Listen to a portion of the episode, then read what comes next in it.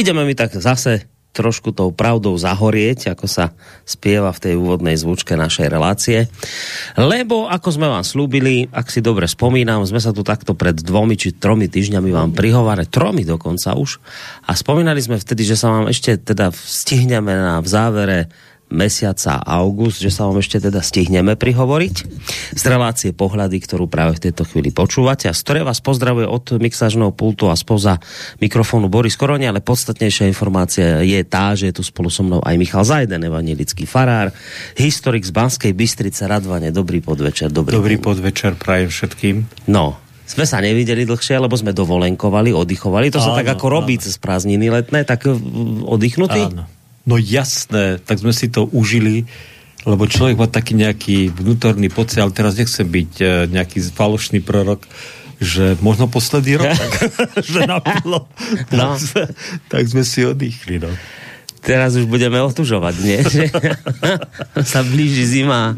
No tak ešte nám do smechu, ale samozrejme nie je to žiadna srandovná vec, to, čo sa na nás asi válí a rúti, nie je nič také, na čom by sa mali asi zabávať, ale tak uvidíme, čo bude, čo nebude. V každom prípade teda toto leto sme naplno využili, oddychnutí a tak.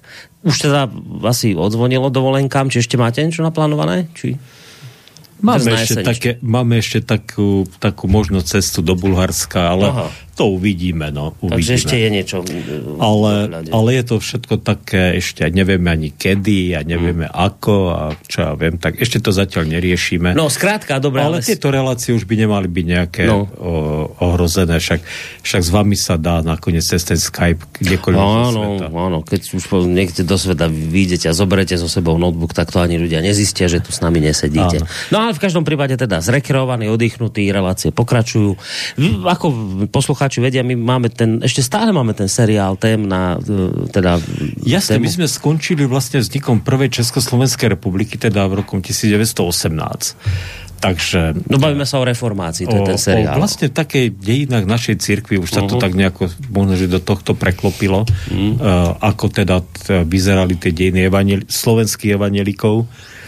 Uh, takže to 20. storočie, ešte, ešte sa k tomu vrátime. To je taká priznám sa, že to je taká moja uh, aj taká top téma, lebo to som aj dizertačku robil, aj keď až to, to obdobie komunizmu som ja robil. Ale možno, že to ľudí bude zaujímať uh, aj tá prvá republika, aj prvá Slovenská republika, samozrejme, aký zástoj tam zohrali evanelici mm-hmm. a aký, aké postavenie mali, povedzme, aj počas vojny. A, uh, takže, takže, a potom samozrejme aj to uh, obdobie komunizmu. Takže, takže uvidíme. No. Tak Ale... pôjdeme do obdobia, kde ste ako historik, ako vravíte, ako ryba vo vode. Tuto, toto obdobie vás najviac tak nejak tak priťahuje. Hada mám naštudované roky. iné veci, ale toto som teda tak nejako profesne sa celkom tomu venoval. Mm-hmm že dokonca som teda aj tú prácu obhájil, takže, takže hádam, čo si... Asi ste v tom boli dobrí teda. Takže hádam, že si čo si pamätám, aj keď už to bolo samozrejme pred x rokmi, takže, takže asi tak. Ale ale poviem pravdu, že však sme sa teda aj rozprávali teraz pred reláciou, že keďže, keďže naozaj, naozaj aj ten 68. rok, eh, jednak ja som už teda ako aj fyzicky zažil, aj keď teda veľmi malý chlapec, ale pamätám si teda ten príchod tankov, aj tých cudzích vojsk, hmm. už ako, aj keď som to vnímal očami 6-ročného chlapca, takže to je samozrejme ešte taký pohľad, taký ako, ako nevedomého človeka. Ale samozrejme potom som sa tými materiálmi však celkom prekúsal a aj ak, hlavne aký bol zástoj aj tých našich predstaviteľov cirkevných, ale aj politických a, a vôbec teda tých slovenských čini, e, čin, činiteľov a vôbec Slovenska e, počas teda e, vôbec toho roku 68 pretože na Slovensku sa diali celkom zaujímavé veci, dokonca by som povedal, že prevratnejšie v tom, počas tej tzv. praskej jary teda, pred tým 21. augustom, ako v Čechách. teda mám chuť, e, možno, že uvidíme, čo z toho e, bude a či teda aj dokážeme ten čas teda vyplniť celú hodinu tým, e, pretože tým, že je teraz tá ukrajinská vojna od teda februára, tak je veľa takých rýchlo kvasených nejakých historikov, filozofov, mm-hmm a zrazu neuveriteľne, neuveriteľne veľa zaujímavých kvázi odborníkov, naozaj to môžem, teda kľudne to tak poviem, ktorí zrazu ako prirovnávajú ten vpad teda tých armád, tých piatich armád Varšavskej zmluvy do vtedajšieho Československa k tej proste invázii, ktorú vlastne ruská armáda, teda, ktorú teda, že akože vpadla na Ukrajinu. Mm. No, teraz, teraz toho bolo naozaj všade kopec. Áno, áno. Te, týchto a myslím, si, a myslím si teda z môjho pohľadu, že, že tých paralel tam až tak veľa nie je. Mm. Nie, že by úplne neboli, to by mm. zase asi bolo také, zase tiež možno, že nie celkom pravdivé, ale tá situácia je proste diametrálne odlišná. Mm. Tie dôvody, e, prečo vtedy E, tá Varšavská zmluva sem vtrhla, boli úplne iné ako, ako tie dôvody, prečo, prečo teda ruská armáda dnes bojuje teda na Ukrajine, teda mm. na tej východnej a južnej Ukrajine. To naozaj, naozaj, ak to niekto nevidí, alebo ak to niekto ignoruje, tak e, naozaj,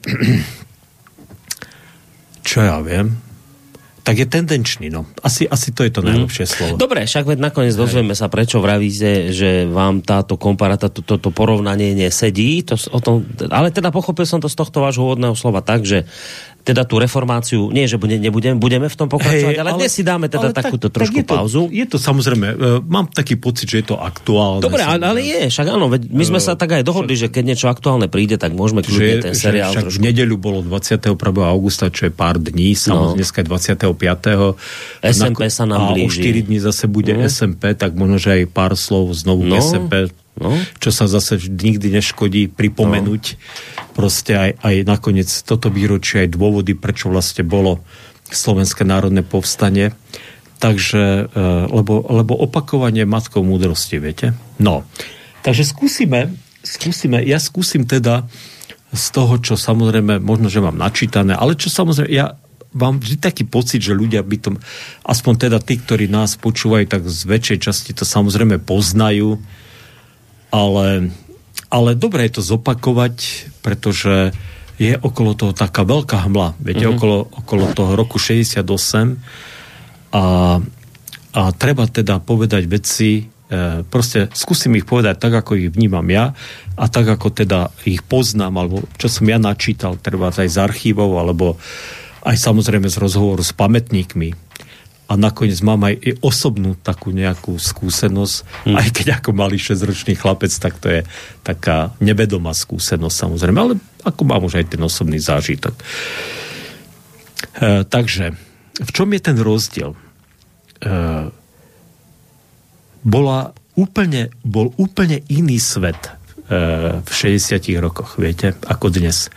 Ten svet bol naozaj bipolárny. To znamená, že stali proti sebe dve tábory, Eh, akoby ten západný eh, svet vedený teda Spojenými štátmi, ktorý naozaj eh, silne dominoval teda západu, ale aj celému svetu.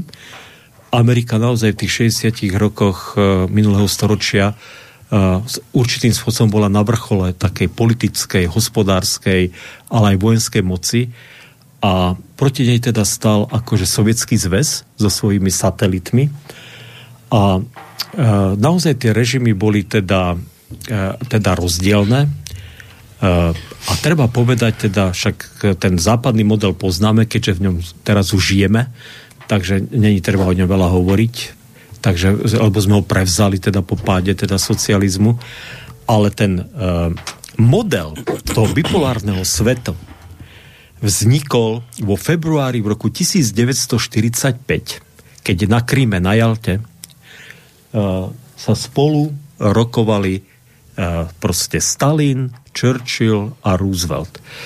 Roosevelt, Roosevelt, aj keď predstavoval vtedy, v tom 45. roku, tú rozhodujúcu mocnosť, lebo Amerika naozaj na konci druhej svetovej vojny teda mala aj najviac, už vtedy, už vtedy mala teda, teda početnú armádu a samozrejme hospodárska sila Ameriky bola vtedy obrovská, ale v podstate Roosevelt zomieral, viete. Eh, Roosevelt zomrel vlastne po tej Jalte koľko? On zomrel niekedy v apríli, tak zhruba dva mesiace. Ani, mm. Myslím, že ani nie dva mesiace po, mm. po tej Jaltskej konferencii. A zachoval sa veľmi zaujímavý dokument, e, kde e, Stalin s Churchillom si rozdelili Európu. Rozdelili si sféry vplyvu.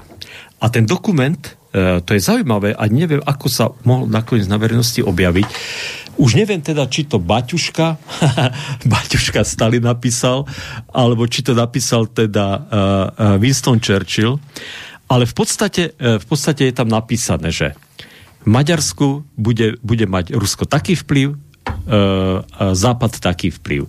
V Rumunsku tak, proste celú tú východnú a strednú Európu oni si naozaj podelili. A ja si teda tie percenta presne nepamätám, ale v zásade sa dohodli, viete? A, e, a tá dohoda proste, oni sa handrkovali tam ešte čosi o Poľsko, pretože, pretože pre Britániu to bola čiastočne emocionálna záležitosť, pretože 3. septembra v 39. vyhlásili vojnu vlastne Nemecku kvôli tomu, že Hitler napadol Poľsko a oni už, už nechceli opakovať druhý mníchov, takže vyhlásili, takže mali mm-hmm. nejaký emocionálny mm-hmm. záväzok voči Poľsku, ale, ale prakticky proste Poľsko pustili k vode tiež, no, Británia. Takže Takže tá línia, tá železná opona, ktorá sa tiahla v podstate od, e, ja neviem, od Líbeku, teda po, alebo od Šteť, no od Líbeku po Terst, tak bola vlastne v Jalte dohodnutá. No, a prečo o tom hovorím? Hovorím o tom preto, že, že v tom e, roku 1968 vo v januári sa vlastne stal generálnym tajomníkom komunistickej strany Československa Alexander Dubček. A Alexander Dubček je, je e, neuveriteľne zaujímavá postava. Z toho dôvodu, že bol to vlastne, vlastne akoby druhý Slovák, v dejinách Československa, ktorý sa dostal na tak vysokú pozíciu. Prvý Slovak bol Milan Hodža ešte v 35. roku, ktorý sa stal ministerským predsedom ešte v prvej Československej republike. Ale naozaj teda Slováci nikdy takéto vysoké posty neobsadzovali. Ale e, aby som to teda nenaťahoval, e, proste predtým bol prezidentom a generálnym tajomníkom Antoni Novotný. Antoni Novotný bol obyčajný robotník, ale ku podivu e, tie pomery v Československu v tých 60 rokoch sa naozaj tak uvoľňovali. Viete, že, že, že už to nebol ten kasárenský socializmus mm-hmm. ako v 50 mm-hmm. rokoch. Už to bol taký voľnejší systém, už, už sa aj viacej tovaru, už, už aj, aj, aj občas sa dalo aj vycestovať, aj, aj tak slobodnejšie sa dalo písať. Tá sloboda akoby slova tak naozaj tak nejako zrastala. Mm-hmm ja keď čítam niektoré kultúrne časopisy, e, takú kultúrnu reví, proste, alebo, alebo romboid, e, časopisy, ktoré vtedy vychádzali, alebo literárne noviny, tak mám niekedy pocit, že tej slobody v 60 rokoch bolo viac ako dnes. Ja teda, som čakal, že také niečo poviete. Že ku podivu, tá kritika toho socializmu tam bola. No, ale ten Antoni Novotný e, proste, proste sa stal nenávidenou postavou nenávidenou postavou aj v Čechách, aj na Slovensku. No na Slovensku si to vyslúžil tým, že na matičných oslavách proste prišiel a veľmi arogantne sa choval proste k matičiarom a dával najavo, že slovenský národ pre ňo nič neznamená. No proste veľmi bol arogantný. Mm-hmm. A tak Slováci proste ho mali plné zuby. A, ale Češi tiež. To proste bol neobľúbený a Brežnev, ktorý bol však, keďže sme boli satelit Sovietskeho zväzu, tak povedal, a však koho si tam vy dosadíte, tak to je vaša vec. No a tým, že teda to kremelské vedenie dalo ruky preč od toho, e, že nezasahovalo do toho, kto bude teda zaujme tie najvyššie pozície tu, tak umožnilo, aby sa stal generálnym tajomníkom Alexander Dubček. Alexander Dubček e, mal ale aj veľmi silné väzby na Sovietský zväz a hlavne na Rusko, e, pretože e, jeho otec bol taký e, romantický komunista, by som to dneska nazval. Hmm. Oni išli ešte v 20 rokoch do Kyrgyzska, Kyrgyzstanu, čo bol už tedy sú, súčasťou Sovietskeho zväzu a tam založili tzv. družstvo Interhelpo a Dubček teda uh, tam detstvo a mladosť strávil v Sovietskom zväze. Tam vyštudoval dokonca strednú školu. Hm, to nevedel. A vedel elegantne po rusky. Oni sa vrátili až v 37. roku. Podľa mňa rusky vedel ako po slovensky proste. Mm. A on sa s tým, takže pre ňo aj tá komunikácia s tým kremelským vedením bola veľmi jednoduchá. Proste Dubček. A Dubček bol veľmi známy ako rusofil. Bol veľký znateľ ruskej literatúry mm. a a mal veľmi blízke vzťahy aj, aj vďaka povstaniu. Však bojoval v povstaní, dvakrát bol zranený dokonca v povstaní Dubček, takže, takže ja, svojím spôsobom aj hrdina Slovenského národného povstania. No, ha, ale Dubček mal e, úžasnú tvár, viete. A e, všetci tí pamätníci, ktorí si Dubčeka pamätajú, tak e, proste dodnes hovoria úplne až, až tak fas, až, že sú fascinovaní tým Dubčekom dodnes. On proste, proste zrazu to nebola taká tá strohá úradnická reč nejakého uh, komunistického aparát, aparátčika, mm. ale on tak ľudsky sa vedel prihovoriť. Vedel prejaviť emócie. Mm-hmm. A to ľudí fascinovalo proste. A a tak Československo v 68. roku bola jediná krajina na svete, kde komunistická strana mala podporu hada 70, možno 80% obyvateľstva, čo komunisti podľa mňa nikde inde na svete nedosiahli, že, že by slobodne ľudia sa proste e, k tým komunistom. A on hovorí, áno, my socializmus chceme, ale s ľudskou tvárou. A teraz nastala zaujímavá vec. Tak Dubče sa dostal k moci a Dubček mal ešte aj tú vlastnosť, že dôveroval ľuďom, viete?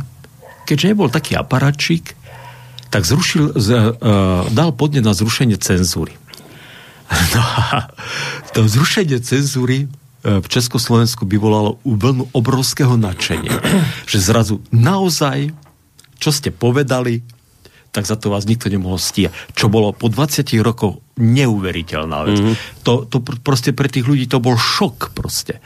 Mm. Ale vždy to bol, a povedal, vybudujeme tu nový socializmus s ľudskou tvárou, pravý socializmus.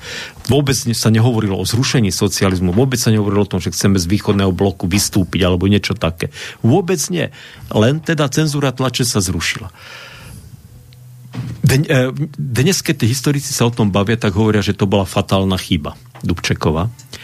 Že síce získal si obrovské sympatie, ale samozrejme Baťuška proste Brežneva celé to vedenie, tak tí proste boli hotoví z toho, že, že proste Československo e, proste e, nemá cenzúru a že sa môže slobodne kritizovať ktokoľvek, aj vedenie a za, začali naozaj hovoriť o ohrození teda socializmu. Verejne sa kritizovali e, stranickí funkcionári. Dokonca e, je taký príbeh, že Kosigin, to bol taký muž číslo 2 alebo 3, v tom sovietskom vedení prišiel na liečenie do Karlových varov a novinári sa na ňo zrkli a ten bol hotový z toho, však na to nebol zvyknutý proste. proste. Takže e, Brežnev niekoľkokrát varoval Dubčeka, že takto ďalej nie, že toto musí zastaviť, že takto to ďalej nemôže ísť. Pravda je taká, že aj niektorí českí intelektuáli to preháňali. Uh-huh. S tou kritikou teda, hej? Áno, oni naozaj, však je jasné, že socializmus mnohí nechceli, samozrejme. A samozrejme, samozrejme si neuvedomovali, že viete, politika je vždy e, možnosť, že že, že čo, mož, čo je reálne možné. No Ej, toho umenie možného. Umenie možného, viete. A, oni to naozaj tak e, proste to zrazu všetky sa uvoľňujú. Preto e, a ešte bol ten poz, uh, pozývací list, ktorý podpísali tí piati pajtaši u nás. Tam, to, tam bol Kapek, Indra, Bilak, Švestka a ešte neviem ktorý a, takže oni to naozaj proste si povedali, že nepustia Československo z východného bloku. Mali pocit, že Československo sa môže vymaniť akoby z toho východného bloku, teda z tej dohody, z tej jalskej, že môže narušiť tú jalskú dohodu a proste tú rovnováhu síl, ktorá sa po, po druhej svetovej vojne utvorila. Tak to bol dôvod, viete? To bol dôvod, prečo, prečo prišli, prišli tie e, armády sem, a zadusili teda tú, e, tú, e, tú krátku slobodu, ktorá tu bola. Proste povedali, že táto, toto je socialistická línia, túto socialistickú líniu nemôžete porušiť. Našli si ľudí, ktorí teda e, kolaborantov, ktorým samozrejme v tom pomohli a, a teda tu ten krátky e, nádych niekoľkomesačný proste udusili. No. Tie tanky, ktoré sem prišli a, a celá tá, teda, celá tá mašinéria. E, bolo to ideologická záležitosť. V tom nebolo nič národné. Žiad, e, to nebola e, invázia, ruská invázia do Československa. Aj keď samozrejme, aj vtedy to tak bolo interpretované, lebo samozrejme, že, samozrejme, že uh, uh, Rusi vždy predstavovali najväčšiu časť Sovietskeho zväzu a samozrejme, že uh, tí generáli veliaci boli buď Ukrajinci alebo Rusi, takže samozrejme, samozrejme, že to bolo, alebo Bielorusi, Takže samozrejme, že všetko prebiehalo v ruštine a samozrejme to vyzeralo teda uh, ten nátier ako keby ruské okupácie to bolo. Ale ani ľudia to nevnímali ako, ako ruskú okupáciu Československa, ale ako inváziu teda uh, toho uh, proste or, konzervatívneho, ortodoxného, komunistického vedenia, ktoré si neželalo žiadne zmeny, proste aby to uh-huh. v Československu proste sa zabetnovala tá situácia tak, ako je. takže, takže tak, ale, ale samozrejme bola to okupácia, lebo vždy, a to si treba, to treba mať na zreteli, vždy, keď cudzí vojak prekročí hranice krajiny, akejkoľvek krajiny, tak je okupant keď, je tam nepri, eh, keď, tam, keď tam príde proti vôli obyvateľov. To je jasné. To proste sa nedá nazvať inak. Aj keď teda ruské slovo pre okupanta je, viete aké? Zachváčik. Mm.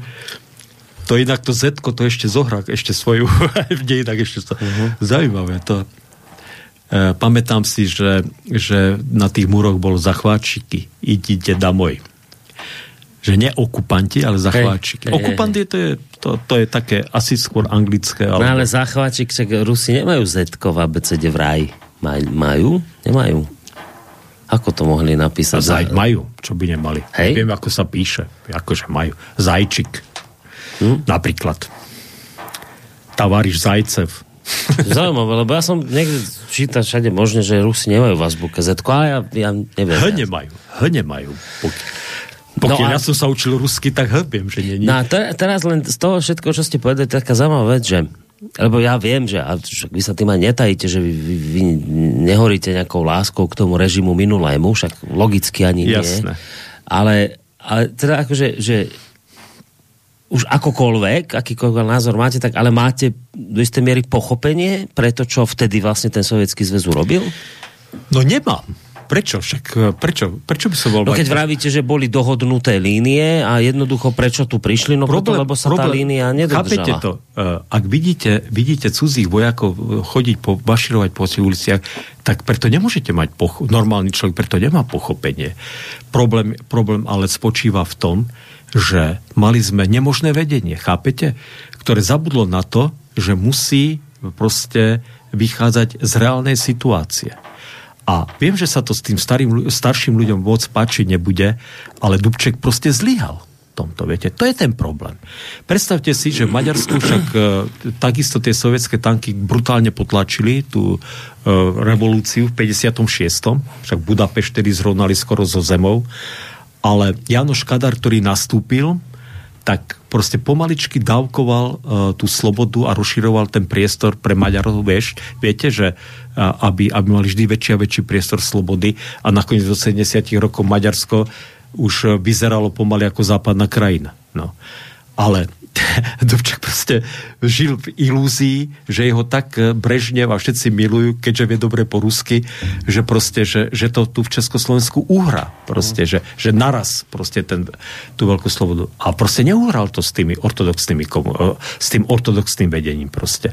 Ale, ale viete, keby, keby človek teraz povedal, áno, mám pochopenie, že linie boli, on proste proste, proste e, podľa tých dokumentov, ktoré dneska sú k dispozícii, tak je, tak je zrejme, že oni sa niekoľkokrát stretli a je zrejme, že e, oni mu kladli podmienky, povedali, dobre, môže toto zostať, ale chceli výmenu riaditeľa Československej televízie, mm. chceli, aby sa znovu zaviedla teda cenzúra, ale, ale tá cenzúra nemusela byť už taká tvrdá, aká bola predtým, uh-huh. viete. E, mnohé veci boli ochotní akceptovať, treba ten e, rozvoj živnostníkov uh-huh. a tých všelijakých výrobných družstiev. Toto by boli nám boli nechá... Viete, umenie možného. No. Hej, hej, hej, rozumiem. Toto, a v tomto vravíte, že Dubček jednoducho zlyhal, lebo toto, tomto nevedel plánovať. A je, možné, a je možné, že v samotnom Sovietskom zväze boli ľudia, ktorí z toho boli nešťastní v tej dobe, pretože, pretože samozrejme tá, ten, tá ekonomika, tá socialistická ekonomika, ona bola naozaj zabetonovaná, viete. Na jednej strane, keď štát uh, určuje niektoré veci a riadi, tak asi je dobre, však to dneska vidíme, že je to dobre, ale, ale viete, viete, povedať, že niekto si nemôže opraviť vám topánky, ale musí byť v nejakom družstve, a musí byť štátny zamestnanec, tak to je, to je úplná somarina, alebo, alebo, alebo pekár, aby vám rožky upiekol, že nemôže byť súkromný, však to je blbosť. No, tak viete, keď sa to preženie ab absurdum, mm, mm. proste, e, že všetko musí byť štátne, mm. tak, tak je to blbosť. No. Mm. Takže toto bolo, to bolo teda tak. No ale v každom prípade tam ešte jeden zaujímavý kontext je. To nebolo rozširovanie ruského impéria, ako to dneska tvrdí mainstream, viete? Že Stalin rozšíril ruské impérium po vojne až desi hlboko do Nemecka. Vôbec nie.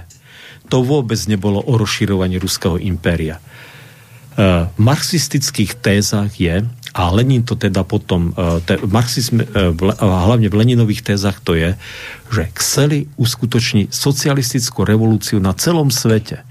A toto bola vlastne vlastne téza, že oslobodíme pracujúceho človeka z područia kapitálu a dáme mu teda slobodu aj za cenu vojny. Takže toto bola marxistická doktrína, ktorá hovorila, že treba rozšíriť našu ideológiu do celého sveta. A to, že mali základňu práve v Moskve, tak budíš. Ale marxizmus e, vôbec nemá korene v Rusku a pre Rusov je podľa mňa ešte e, je, je, je proste celkom cudz. Čiže keby niekto povedal, že Rusi chceli rozširovať svoje impérium, hranične sa rozťa, rozťahovať, že o toto nešlo. nešlo v skutočnosti išlo o rozťahovanie ideológie, ale nie hraníc. Že... Bola, bola to ideologická vojna, mm. viete? Mm. A, a aj ten zásah v Československu bol, že mali pocit, že že Československo ideologicky sa uh, začína cúvať a mm. je príliš revizionistické a, a že proste, že už nejde v tej pravej línii a že, a že teda môže sa tu reštaurovať kapitalizmus a toto samozrejme oni nemohli v žiadnom prípade dopustiť. Takže, takže nebolo, to, nebolo to o tom, že, že si chceli Rusi zachovať svoje impérium, ale že marxisti a komunisti si chceli zachovať e, krajinu pod svojim vplyvom ideologickým. Hmm. To bol ten hlavný motiv, samozrejme, to bol ten hlavný motiv. Takže, takže toto je ten rozdiel. Na rozdiel od e, toho dnešného konfliktu, kde samozrejme je veľa balastu a veľa, čo ja viem, tomu, čo, čomu nerozumieme, a samozrejme je to tiež vpád teda akože Ruska na Ukrajinu, ale v každom prípade e, tie, tie, e, tie východ, tá východná časť a južná časť Ukrajiny je ruskojazyčná a proste je to, je to teda zápas dvoch národov a je to zápas o nejaké zachovanie národa, o národnú identitu, o ochranu svojho nejakého obyvateľstva a tak ďalej a tak ďalej. Čiže má to úplne iné základy. Mm. Úplne iné základy, viete? To je to. To je to, e, čo treba mať na zreteli a to je to, čo treba akože, akože vidieť a, a samozrejme k tomu e, k tomu treba aj, aj, aj si povedať, že prečo teda až teraz, keď tí Rusi mohli vlastne tú Ukrajinu, ani, ani veľmi nemuseli možno v 90 rokoch až tak veľmi pustiť za sféru svojho vplyvu a tak ďalej a tak ďalej. Tam je samozrejme, to, ale to už nechám na iných ľudí, ktorí riešia. Len táto vojna už nemá ideologické, marxistické samozrejme korene, ale, ale má, tam, tam tieto príčiny tejto vojny už, už naozaj sú možno, že aj nacionalistické a národné a, a samozrejme, a samozrejme to o sférach vplyvu, ktoré sa posúvajú a o, o hľadaní novej rovnováhy kde si a, a vytýčenie nejakej novej línie. Teda. A multipolárnom svete a Áno. tak ďalej. No. no jasné, no, jasné. No, ale v každom prípade e, teraz naozaj tá Ukrajina poslúžila a ja som teda len tak ako zbežne prebehol ten mainstream, ale toto porovnanie bolo, hádam všade. Tomu sa nedalo vyhnúť. To ste mali abs- absolútne, mm-hmm. že, že čo preto médium... Sa mi žiadal, preto sa mi žiadalo o tom aj niečo povedať. Že, že čo médium, to článok o tom, že aha, 69. či 8, že to je presne to, ako teraz 2022. To je úplne ako cez kopirák. Zase okupanti ruskí a zase prišli a zase mm-hmm. ich tam nevítajú a to. Čiže, čiže... Hej, hej, hej. A potom otázka je, že ako hľadia na tie, viete, to my nevieme, ako hľadia na tých uh, ruských vojakov, ľudia na Dombase, alebo, alebo v Záporoží, alebo v Chersone, neviem.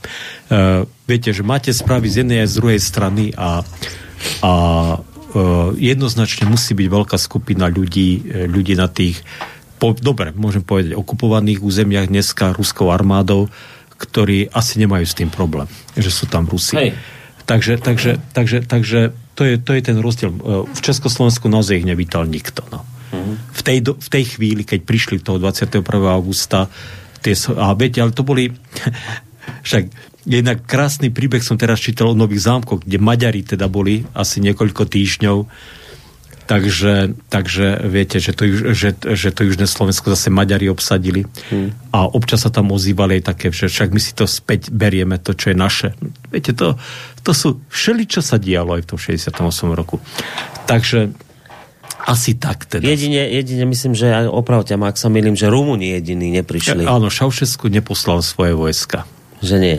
nie. A to sa dalo vtedy nepo... Pretože, že, viete, že ste dneska vravili, že čítate tie staré noviny a máte pocit, keď ich čítate, že tam je viacej slobody ako v tých dnešných. No v 60 rokoch častokrát, hlavne v tých literárnych a, a v takých e, umeleckých kruhoch bola akoby väčšia sloboda. No, a... no tak, tak Šaušesku dokázal takúto vec urobiť vtedy. No a teraz nikto nevládze sa vzoprieť. Vieš, že tej jednotnej línii, že to je zaujímavé, že teraz nenájdete takého Šaušecka, ako to je dobre, niekto by povedal, že však Orbán, no dobre, však Orbán hrá zase tiež, robí to umenie toho možného v politike, ale nie je to taká Šaušeskovina, taká úplná, že viete, že sa postaví úplne na odpor. Ako... Ale ukázalo sa nakoniec, že, že Šaušesku e, to vie, ako to bolo aj s jeho zdravotným stavom, lebo zase ako žiť v Rumúnsku, to nebolo no, žiaden med lízať. Teda. Isté, ja len som chcel povedať, že vtedy sa niekto vedel postaviť a teraz e. sa nikto nevie. Čo, no tak no. On, bol, on bol potom akože e, proste veľmi populárny samozrejme v Československu to keď ste povedali Nikolaj Šaušesku, to tak to je... A potom sa to zase zmenilo. A to je to ľudské, tie veci, že viete, že najskôr ho oslavujú a potom chudák ako skončil. A všetci to oslavovali, keď ho zastrelili. No dobre, ideme si zahrať? Ešte som chcel tú vec povedať, že aby ľudia si boli toho vedomí, že viete, že dneska vám mainstream ponúka, že, že proste Západ sa na nás v 68 roku takisto vykašľal ako v 38 Eh, je, je známa teda tá téza, že, alebo teda známy ten fakt, že prezident Johnson, ktorý bol vtedy prezident Spojených štátov, uh, dostal befel, že teda uh, pôjde, neviem, či priamo ne, aj od sovietského vyslanectva, že teda pôjdu do Československa. A tak sa zobral išiel do Camp Davidu, išiel si oddychnúť. Proste, proste absolútne rešpektoval tie sféry vplyvu, že sú rozdelené a vôbec nemali záujem. Západ vôbec a, a, a, ani, ani prstom nepol prospech mm. proste. Československa. Aj keď povedzme mohli aspoň nejakú protestnú notu v Bezpečnostnej hey. rade prijať. Ja, viete, ono sa asi nedalo tiež asi veľa urobiť, ale proste neurobili absolútne nič. Nič. Rozumiete? Mm. Nič. Ani gesto nejaké neurobili. Nič. Takže, takže aby si ľudia zase nerobili ilúzie, že už ak sa svetoví lídry na niečom dohodli a dohodli sa, tak to proste funguje a platí a nejaké malé národy sú im absolútne šumafúk proste. To hmm. ako, ako vždy to tak, aspoň doteraz to vždy to tak bolo. No teraz práve sa ukazuje, že sa niektoré veci nerešpektujú, napríklad v prípade Ukrajiny a jej nevstupovania do NATO, čo malo byť akoby červená čiara, ktorú všetci kedysi rešpektovali, tak sa to tak prestalo rešpektovať a dnes tu preto máme ten problém, ktorý máme. Mm. To je presne ten problém, od ktorého sa to všetko začalo odvíjať a to je to členstvo. Viete, že, že to porovnanie, že keď už chceme porovnávať, že naozaj to je zaujímavé, že vtedy Západ rešpektoval sféry vplyvu A dnes Západ nerešpektuje veci, na ktorých sa aj on sám dohodol, že jednoducho Ukrajina do NATO nepôjde, lebo sa tomu hovorí nedeliteľná bezpečnosť. To znamená, nemôžete bezpečnosť jedného povyšovať e, alebo posilňovať na okor druhého. Nemôže sa báť, ja neviem, o svoju bezpečnosť Ukrajina, tak vstúpi do NATO a bude tým ohrozovať Rusko. To sa tak hovorí, že nedeliteľná bezpečnosť. A preto sa dohodlo, že do Ukrajiny nepo, do NATO nepôjde. A potom niekto prišiel ako Bush a povedal, že pôjde. Mm. Viete, že či v 2009, či ktorom povedal, že pôjde, kľudne, my ju zoberieme. A tam sa to všetko začalo odvíjať, tam nastal problém. A presne tým, že sa prestali sa rešpektovať nejaké veci, ktoré... Áno. Viete, viete, to je presne to, že dohody sa musia rešpektovať a, a ako keby, ako keby dnes má, máme takú generáciu politikov, hlavne teda v tej našej sfére, alebo v našom svete teda, v tom západnom, ktorí proste ako keby stratili historickú pamäť, viete? Alebo, alebo, alebo žijú z ilúzií a správ, ktoré sú nereálne, viete. Že predstava, predstava, že môžeme stále postupovať na východ a že, a že proste, proste že, že nič sa nestane a že dokonca aj to Rusko sa podriadi. Ja neviem, kto tým ľuďom to narozprával. Však, však stačí sa len pozrieť na dejiny Ruska, ako Rusi bojovali aj proti Švédom e, v tom 18. storočí, v 19. storočí proti Francúzom, v 20. storočí proti Nemcom, viete. A, a proste aj za cenu, že by boli, že buď zahyniem, alebo vyhrám, viete. Že to je proste v tom ruskom národe, to proste je. To je proste zakodovať. To je, to je, to je súčasť ich identity. A viete povedať, že, že 30, viete, aj takú správu som zachytil, že 30 miliónov e, Rusov žije pod hranicou biedy a že to sú nepredstaviteľné, akože pre nás akože neakceptovateľné pomery. A je to možno pravda. Je to možno pravda. Ale tých 30 miliónov biedných Rusov proste, proste bude za svoju krajinu položí život, pretože to majú v krvi. Proste. A ja nechápem, že tomu nerozumejú. že, viete, že, že, že, že títo naši lídry tomu nerozumejú. Však to je úplne jasné. To je úplne jasné. To je tak, tá, tá kríza takého toho líderstva aktuálneho na západe, že, viete, že, že sú tie rôzne mimovládky, e, think tanky a niekto, kto tým politikom aj vypracoval správu a povedal im, no počujete, vy keď, napríklad keď sa bavíme o tom členstve v NATO, že vy keď budete tú Ukrajinu tlačiť do NATO, tak bude vojna s Ruskom že to tým hovorili dopredu, že to nie je nič neuveriteľné, že áno, že to je pre Rusko červená čiara, tam jednoducho bude s ním vojna. A teraz máte politikov, ktorí nad tým nejak myknú plecom, asi si myslia, že a nebude. Že to oni nechajú tak. A potom je vojna a oni si teraz, hmm. čo, že tí Rusi, čo, to, a, a čo si to dovolí? A ešte plynne pôjde aj ropa. Viete, to je také, e, také, také ako, ako, ako taký babank, no. Však boli, boli však takí, takí hazardní hráči svetoví, ktorí takýto babank hrali aj v minulosti, ako Napoleon alebo Hitler. No ale však to proste žaba, ktorá sa nafúkuje, tak proste ak sa zožrať stále viac a viac, viete, e, proste raz praskne, pretože proste nemôže prekročiť proste svoj, svoj objem. No, no hlavne za Napoleona sme nemali také zbranie, aké máme dnes. A teraz, že viete, nemusíte nič vedieť, stačí jednu jedinú vec, že Rusi majú toľko jadrových zbraní, ktorými by zničili celú Zemegulu niekoľkokrát. A teraz nájde sa blázon, ktorý teda by si s nimi skúsil nejakú vojnu asi dať, že, a teraz vôbec sa bavme o tom, že kto vyhrá. Ako môže niekto na tomto svete vyhrať vojnu, kde aj jedna strana, aj druhá strana má toľko zbraní jadrových, že by niekoľkokrát túto planetu zničili. Hm. Že to sú také veci, viete, že a zase sa máte pozrieť, že čo sú to za ľudia. A furt sa nájde nejaký taký blázon, ktorý... Hey, hey, hey. Že, no, tak, samozrejme ten argument potom je, že však treba ich zastaviť, lebo oni by sa nezastavili. Uh, uh, viete, že, že, že keby sme im dovolili sa zase Rusov rozpínať, tak znovu by sa poťahli do Európy. Ale, ale, ale prakticky, prakticky akože skúsenosť je, že, že sa to nedialo proste. Že sa to nedialo. Takže uh, Takže ten argument je taký, taký veľmi, veľmi teda zaujímavý a veľmi chabý. Neviem. Viete, no. toto, priznám sa, že tu už začínam byť na takej pôde, však ja samozrejme mám ten svoj postoj, e, samozrejme ten svoj názor, ale samozrejme, ja ako historik viem zhodnotiť ten 68. rok. Uvedomujem si, že tie paralely vôbec nesedia, mm. lebo toto je, toto je úplne vojna o niečom, úplne na iných princípoch a úplne o niečom. Toto je naozaj, povedzme, toto je rusko-ukrajinská vojna už či to Rusi nazývajú špeciálnou uh, operáciou, Ukrajinci neviem, ako to nazývajú, ale je to proste vojna medzi týmito dvoma národmi.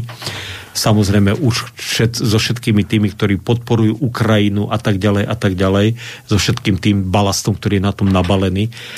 Ale v tom 68. roku to to proste bolo o niečom inom. To bolo o tom, že maličký štátik chcel viacej slobody a, a chcel tak trošku inak ten socializmus nastaviť. A... No chcel nerešpektovať línie napísané, nechcel, ktoré boli. No. Áno, to, ne, je, to áno. je to, čo Myslím vravíte, si, že no. nemusí sa nám to páčiť, ale tie línie boli napísané a my sme sa chceli z toho vymaniť. A, no, tak... a, a pritom mohli, mohli niečo viacej pre nás urobiť, viete, tí naši lídry, hey, hey. väčší diel slobody, ale, ale tak nejako to neodhadli, čo ja viem, takže je to také taký zaujímavá. No a teraz, že viete, že no ale tá otázka dôležitá je, že vy ako historik to viete, že tu tie paralely naozaj nesedia. No ale však to musia vedieť aj iní, veď nie ste tu jediný historik na Slovensku, musia to aj iní historici vedieť Viete čo, a tí by mali vám, tých... Poviem vám to, poviem vám to otvorene. Fero Šebej, človek, ktorý, uh, František Šebej, však to je známy politik, aj, aj človek, ktorý bol aj v politike, teraz neviem presne v akých sférach sa hýbe, tak túto paralelu proste veľmi tvrdo, akože e, som to čítal niekde, taký facebookový status, kde to tvrdo takto hájil. Mm. A povedal, ale viete, tú vetu, e, tú, ten, ten svoj status zaklincoval jednou neuveriteľnou vetou, ktorú si neuvedomil, že ju povedal. Že viete, vtedy som bol študent Filozofickej fakulty Univerzity Komenského. V 68. teda, keď e, teda, bola tá invázia. Viete, kto mohol študovať e, za socializmu na filozofickej fakulte? To boli ľudia, ktorí mali buď ohromnú protekciu, ktorí boli z prominentných rodín, chápete? A ktorí museli e, aspoň formálne držať komunistickú líniu ako, ako, ako kliešť. Rozumiete? Tam sa normálny človek nemal šancu dostať. Nemal šancu dostať. A oni si, a viete, a tento človek bez povie, tieto paralely, teda veľmi antiruské, nech sa páči, však to je jeho postoj, ale, ale viete, za toho socializmu patril do prominentnej skupiny obyvateľstva. A, a viete, e, a ešte tam potom v tých odpovediach mu zakontroloval nejaký pán, ktorý povedal, áno, my sme to takisto prežívali ako ty, Ferko, ja som vtedy bol v prvom ročníku právnickej fakulty. Tak dokelu prominent, ľudia, ktorí ťažili z tej doby, ktorí boli proste na, perf- na špičkových školách, kde sa obyčajný človek, keď mal aj čisté jednotky, mohol sa rozkrajať, nemal šancu sa tam dostať. Chápete? Pokiaľ ani obyčaj, aj keď bol jeho otec obyčajný komunista, to museli byť proste buď ľudia... Kádre nejaké. Kádre nejaké nomenklatúrne, alebo nejako inak zapísaní, alebo veľmi dobré kontakty museli mať, alebo, ja, alebo peniaze museli mať, aby podplatili. Chápete to? Však, však ja si to dobre, však to všetci dobre si pamätáme. A títo ľudia dneska, viete, takto to zľahka odsúdia. A, ale tam napíše túto vetu. No, no áno, dneska na filozofickú fakultu, ako na všetky vysoké školy, zoberú kohokoľvek, viete. Mhm. No pomaly, no. Takže, ale vtedy na filozofickú fakultu v Bratislave. No. Viete, to je, to je, to, to je také No, čo vám mám povedať? No, počujete, ale úprimne, a čudujete sa, že práve takíto ľudia to robia? viete, že kto, to presne psychologicky na nich sedí, že to budú takíto obracači. No tak no. viete, že, že to je logické, že presne takýto to spravia. No tak on by vám asi Fero Šebe povedal, že on to rozvracali zvnútra. Viete, oni zvnútra ničili tú komunitu. A ja som s ním, ja som teda svojho času, už to je možno aj 20 rokov, 15 rokov, však párkrát sme aj sedeli na káve, však ja si inak ho aj vážim, on inak výborný, výborný karatista. No, on aj knihu napísal, takú známu o karate. No. A, a vážim si teda aj mnohé jeho, akože aj takú rozváhu, alebo čo, ale viete, že že keby to tam nenapísal, že bol študent filozofie. A ja chápem, že to môže napísať, lebo pre dneš, viete, to dneska pre tie mladšie, to nič nezná, on no, nerozumie. Ani mňa by nenapadlo, že teda, že ja som nevedel, že za týchto dvoch to takto funguje. prominentné deti tam mohli iba no, študovať. No, deti prominentné, absolútne na, takých, na týchto výberových no. školách, kde to proste, viete, áno, dostali sa obyčajní ľudia, ale to sa dostali na také strojnické fakulty a viete, na takéto, je, na takéto nehumanitné smery, na humanitných smeroch a lekárskej fakulte. Kdeže? No, prosím, tak tam bol pán Šebe a dneska veľký kritik. No. Tak, no, dobre, ale, ale takto že... by sme mohli menovať. No ale to som, to chcel vidieť, že dobre, to je Šebej, no tak ale, ale však sú tu nejakí novinári, niekto, kto by mal povedať, že, že ten cisár je nahý, počujete, no nesedí tá paralela. Však viete, že, že, a môžeš, veď kľudne buď protirusky, pre mňa, za mňa si posielaj no, na Ukrajinu peniaze každý deň, keď chceš, však kľudne. Ale že keď raz niečo paralela nesedí, tak to treba povedať, že to nesedí, že ten cisár je proste nahý. Áno, áno, to je, to je presne, viete, viete, to je Takže že musím úprimne priznať, že ja inak nemám nejaké extra symp... Naozaj možno, že ten 68 rok má človek v hlave, že, že proste k tým, e, e, proste keď vidí ruskú armádu, tak nemá nejaké extra sympatie, ale viete, že keď niekto, viete, keď to bolo pred týždňom, či dvoma, či kedy to bolo, keď e, ten ukrajinský prezident povedal, že Rusi bombardujú tú jadrovú elektrárnu Záporoží. Ktorú okupujú, no. Bože môj, však Č, tak ja, ja som si prípadal, že som, že som debil. No. No, no. A ešte, že, že tak si hovorím, tak dokeľu, čo tým Rusom preskakuje, tak obsadia jadrovú elektráreň a teraz ju bombardujú. Čo im šíbe? Však čo chcú zničiť svet? Chápete? To, to, tak tak v prvom rade chcú asi zničiť svojich vojakov a techniku, ktorú tam majú navozenú. Viete? Nechcem, a... nechcem z toho robiť už nejakú... Nie, ale, ale, no, počkajte, no nechcete z toho, ale to je presne to, že však o tom to celý čas rozprávame, že dobre, kľudne to kritizujte, ale už nerobte akože bláznoviny typu presne toto, že Rusi obstreľujú elektráreň, ktorú okupujú. Alebo teraz vyhodia do vzduchu to dievča, toho Dugina, dceru. Áno, a teraz povedia Ukrajinci, že to si Rusi sami vyhodili. Viete, že nepreháňajte to už, lebo už je to presne tak, ako... To už ako, je kontraproduktívne. Keď, keď aj ten váš niekto známy z rodiny povedal, teraz neviem, čoho sa to týkalo, že už, už to jemu vadilo, ale teraz neviem, čo to bolo, pomôžte mi. Nejaká Počkajte, taká, teraz zase to bola nejaká taká, presne taká situácia, kde už... Počkajte, kde už, teraz rýchlo si neviem tú situáciu. Ale ja si pamätám, neviem, že, ste... že sme sa, možno hej, ale teraz... A, a, niečo také, že on sám povedal, akože je, je protirusky toto, ale že už, akože áno, už áno, toto ale, bolo. Ale, veď, ale viete, čo to bolo? To... Ja vám poviem, čo to bolo. To bolo v Mariupole, keď, keď, keď bola evakuácia. Áno, keď ich stade teda akože nie, že sa vzdali, ale áno, ich evakuovali áno. do ruského zajatia. Áno, áno, áno, áno, no. áno, to keď, eh, hej, hej, hej. Tak vtedy on vraví, že, že... Áno, lebo on je, eh, však už viem, o kom hovoríme z rodiny, on je naozaj vyslovene však eh, proste, proste naladený, naozaj vyslovene protiruský a proukrajinský. Hmm ale keď už teda toto hovoril, že...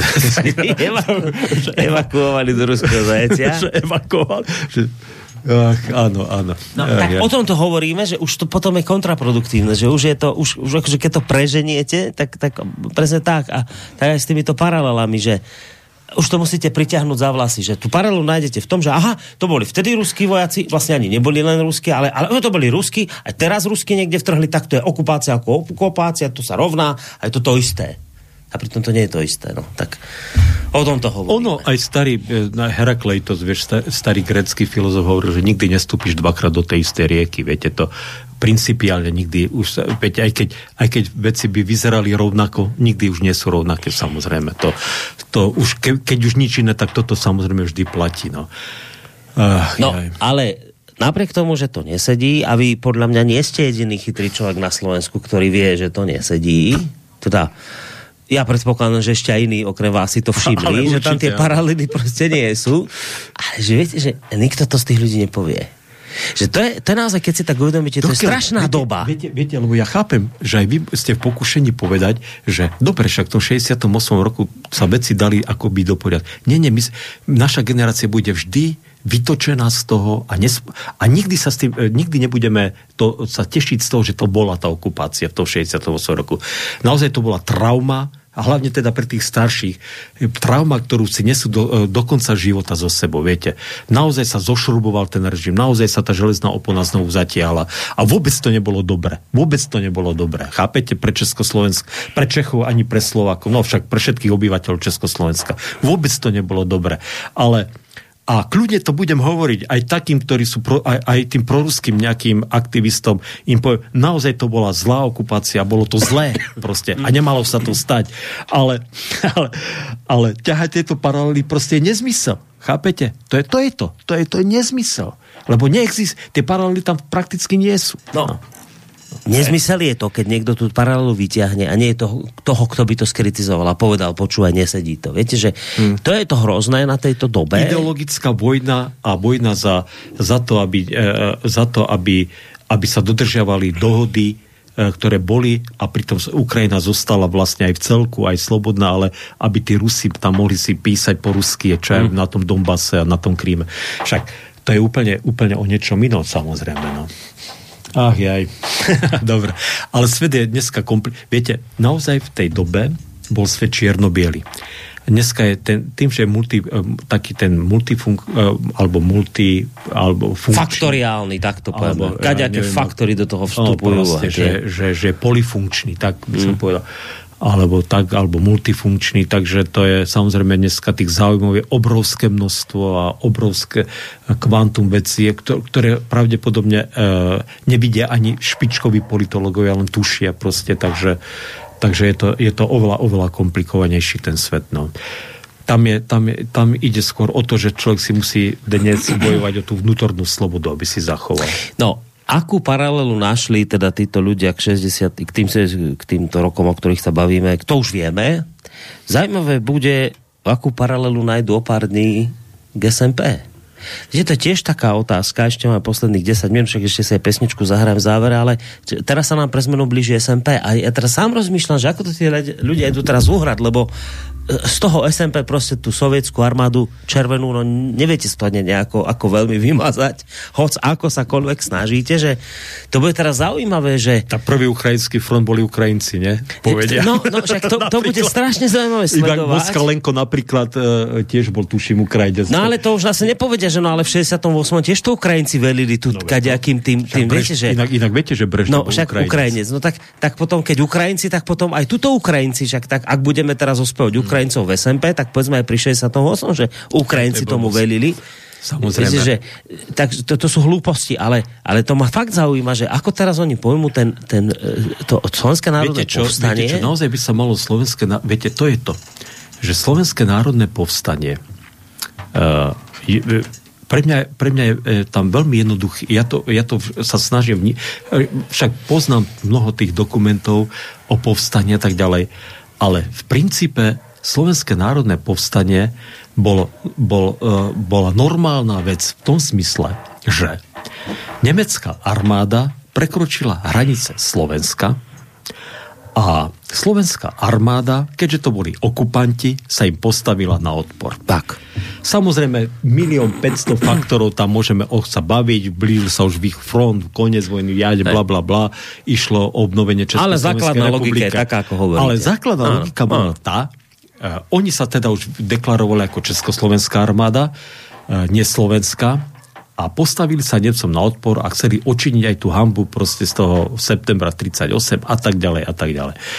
A toto, toto je ten základný message, viete? SMP. Toto je základná správa, ktorá je absolútne dôležitá. A ja som našiel taký pred časom článok jedného nášho farára, ktorý písal na prvé výročie SMP, teda uh, po roku. Už čak už bolo po oslobodení a povedal, toto musíme stále zdôrazňovať. My sme sa rozhodli, že budeme ako slobodný národ, ako rovnocenný národ, e, obnovíme Československú republiku a preto sme sa postavili Nemcom na odpor, lebo tam samozrejme vždy ten problém je, že proti vlastnej republike bojovali. Oni nebojovali proti vlastnej republike, oni bojovali proti okupantom. A teraz si predstavte, že by pod pamätníkom o pár dní, keď to bude, že by prezidentka alebo predseda vlády, alebo predseda parlamentu, už, už neviem, či ne, teda budú hovoriť, to je jedno. Nemusia spomínať ani však e, tú sovietskú pomoc, alebo ja neviem, alebo tých iných, keby aj. Ale predstavte si, že by toto povedal, že odkaz SMP je o tomto, že sme hrdý, sebavedomý, slobodný národ, ktorý nesnesie na svojom území cudzích okupantov. A toto je odkaz SMP. Takže, priatelia, aj nepriatelia, aj všetci, celý svet počúvajte. Sme malý národ, ale nechceme tu na svojom území žiadne cudzie vojska. A, A tam môžu potom potiahnuť paralelu aj áno, Urbanovi, áno, áno. No, aj hlavne, šest... hlavne k Ukrajine. Viete, aj k 68. No. aj k Ukrajine, no. aj k tej zmluve, ktorú podpísali vo, 9. februára. Chápete? Predstavte si takéto vyhlásenie. Takéto vyhlásenie. A toto by bol, a toto je pravý odkaz SMP. Toto je pravý odkaz SMP. No tak dobre. Môžeme tak... sa baviť, samozrejme, môžeme mať niekoľko relácií o SMP, ako prebiehali boje, ako tu boli partizáni, ako, ako vyzerala tá pomoc z východu a aj, aj, aj ten výsadok, ktorý prišiel, ten britsko-americký, proste, ktorý prišiel z Talianska. O všetkom sa môžeme baviť, samozrejme. A alebo aj o tom, že ako partizáni niekedy zlíhali a, mm. a sa chovali ako banditi, niektoré skupiny partizánov samozrejme. To všetko sa môžeme o tom baviť. Ale, ale, lebo vo vojne sa všetko možné stáva. Ale, ale toto je to, viete? A toto keď vymážete z SMP, tak vám nezostane nič. No, a, teraz, a teraz akú paralelu tam? Ja neviem, tak to budem sám zvedavý. No nie, tak veď ste už teraz povedali, však nikto nebude tak, ako sme sa, presne tá paralela bude s Ukrajinou, tak ako sme sa postavili okupantom nemeckým, tak sa Ukrajinci postavili okupantom ruským. Niekomu, no, kto, niekomu, kto prekročil hranice ich krajiny mm-hmm. a tým pádom máte paralelu Sám ste to presne povedali. Áno, presne tak to bude. Teraz som možno, že niekomu pomohol prejav ale, ale presne, ale myslím si, že ste to trafili úplne presne, hoď ani ste možno nechceli, ale presnú paralelu ste našli. Áno, tak ako sa Slováci postavili krajine, ktorá prekročila aj hranice, v tom prípade to bolo Nemecko, tak presne tak teraz isto sa Ukrajinci bráli. Nakoniec svojím spôsobom prečo nie? No, nech sa páči. No, však iste. Prečo nie? Dáme potom Jasne. tá otázka, dalo sa tomu zabrániť? Tomu, to už je, a, a, áno, viete, a toto sú, to je, toto to sú už potom vec. tie ďalšie no. otázky, samozrejme. Tak, dobre, tak máme záver relácie, pekne sa nám to akurát zmestilo, aj do záverečnej pesničky ešte stíhame ísť. Čo si dáme na záver? Povedzte. Dáme si teda kríla, e, to veličenstvo Kat, ktorý ja myslím, že všetci poznajú. A ja myslím, že keď Kryl tú pieseň e, písal, tak naozaj myslel na tú okupáciu v 68. roku. Ale tá pieseň má slova, ktoré, ktoré podľa mňa sú aktuálne vždy. Takže veličenstvo Kat, ktoré je teda ten, kto príde a a chce kradmou rukou siahnuť na našu slobodu a, a chce nám diktovať podmienky, dokonca chce vychovávať naše deti, je vždy aktuálna. Takže... Dobre, tak tým sa rozlúčime, ale ešte predsa len pridám, lebo teraz priletel mail od Editky, nám známej. Tak milí priatelia, nedá mi nezareagovať na vašu aktuálnu diskutovanú tému, keďže som zažila 68. rok ako priama účastníčka, chcem sa pár vetami vyjadriť k týmto udalostiam. Tá paralela s dnešnými udalosťami na Ukrajine je naozaj neporovnateľná. Vpád armád Varšavskej zmluvy do ČSSR bol pre nás obrovským šokom a sklamaním. Neboli to len vojska ruskej armády, ale celého ZSSR, kde boli viaceré národnosti od Kazachov až po Ukrajincov. Okrem nich to boli aj vojaci Maďarska, Polska a NDR. Nemali by sme preto tolerovať pestovanie nenávisti voči ruskému národu, ale ani voči nejakému inému národu, lebo je to cesta do pekla toho zla a nenávisti už bolo naozaj dosť. Tak, tak ďakujeme, Editke, veľmi krásna tým, tý, bodka. S týmto pekným mailom sa lúčime a už len teda ako naozaj snú bodku dávame spomínanú pesničku Veličenstvo. Kat, o týždeň sme tu teda opäť a už s, pôjdeme, s pôjdeme už zase svojou témou. Pôjdeme našou témou. Dobre, tak sa máte zatiaľ pekne. Michal Zajden, evangelický farár, historik sa s vami lúči. Do počutia. Do počutia. A pekný zvyšok večera vám praje Boris Koroni. Sice bude ešte relácia Trikolora, ja už len teda v tej mojej bajnej kotovni budem sedieť, len toto budem tak z pozadia dirigovať a dvíhať prípadné telefonáty, takže my sa už počuť nebudeme, tak preto príjemný zvyšok večera aj odo mňa.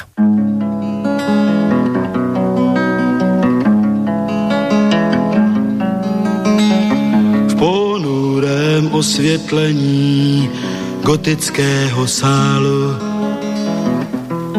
Kupčíci vyděšení hledí do misálu a houfec mordýřů si žádá požehnání.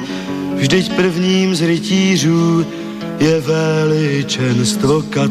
Aha, vždyť prvním z rytířů je veličenstvo kat. Kněz ďábel, co mši slouží, z oprátky máš tólu. Pod fialovou komží láhev vitriolu. Pak síry z moždířů se valí krudé kápy. prvního z rytířů, hle veličenstvo kat. A prvního z rytířů, hle veličenstvo kat. Na korouhvi státu je emblém s gilotínou z ostnatýho drátu. Páchne to s chnilotinou, v kraji hnízdí hejno krkavčí. Lidu vládne mistr popravčí. Král klečí před satanem, na žezlo se těší. A lůza pod platanem radu moudrých věší. A zástup kacířů se raduje a já sá. Vždyť prvním z rytířů je veličenstvo kat. A vždyť prvním z rytířů je veličenstvo kat. Na rohu ulice vrah o morálce káže. Před vraty věznice se procházejí stráže. Z vojenských pancířů vstříc černý nápis hlásá, že prvním z rytířů je veličenstvo kat. A že prvním z rytířů je veličenstvo kat.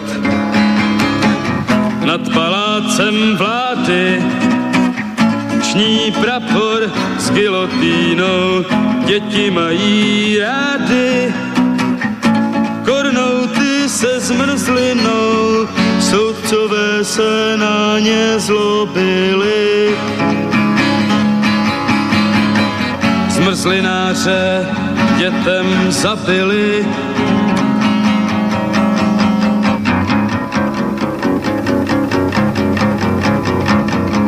Byl hrozný tento stát, když musel si se dívat, jak zakázali psát a zakázali zpívat. A bylo jim to málo, poručili dětem modlit se, jak si přálo veličenstvo kat. A modlit se, jak si přálo veličenstvo kat. S úšklepkem ďábel viděl pro každého podíl. Syn otce nenáviděl, bratr bratru škodil, jen motýl smrti hlav se nad tou zemí vznáší. Kde v kruhu tupých hlav dlí veličenstvo kat.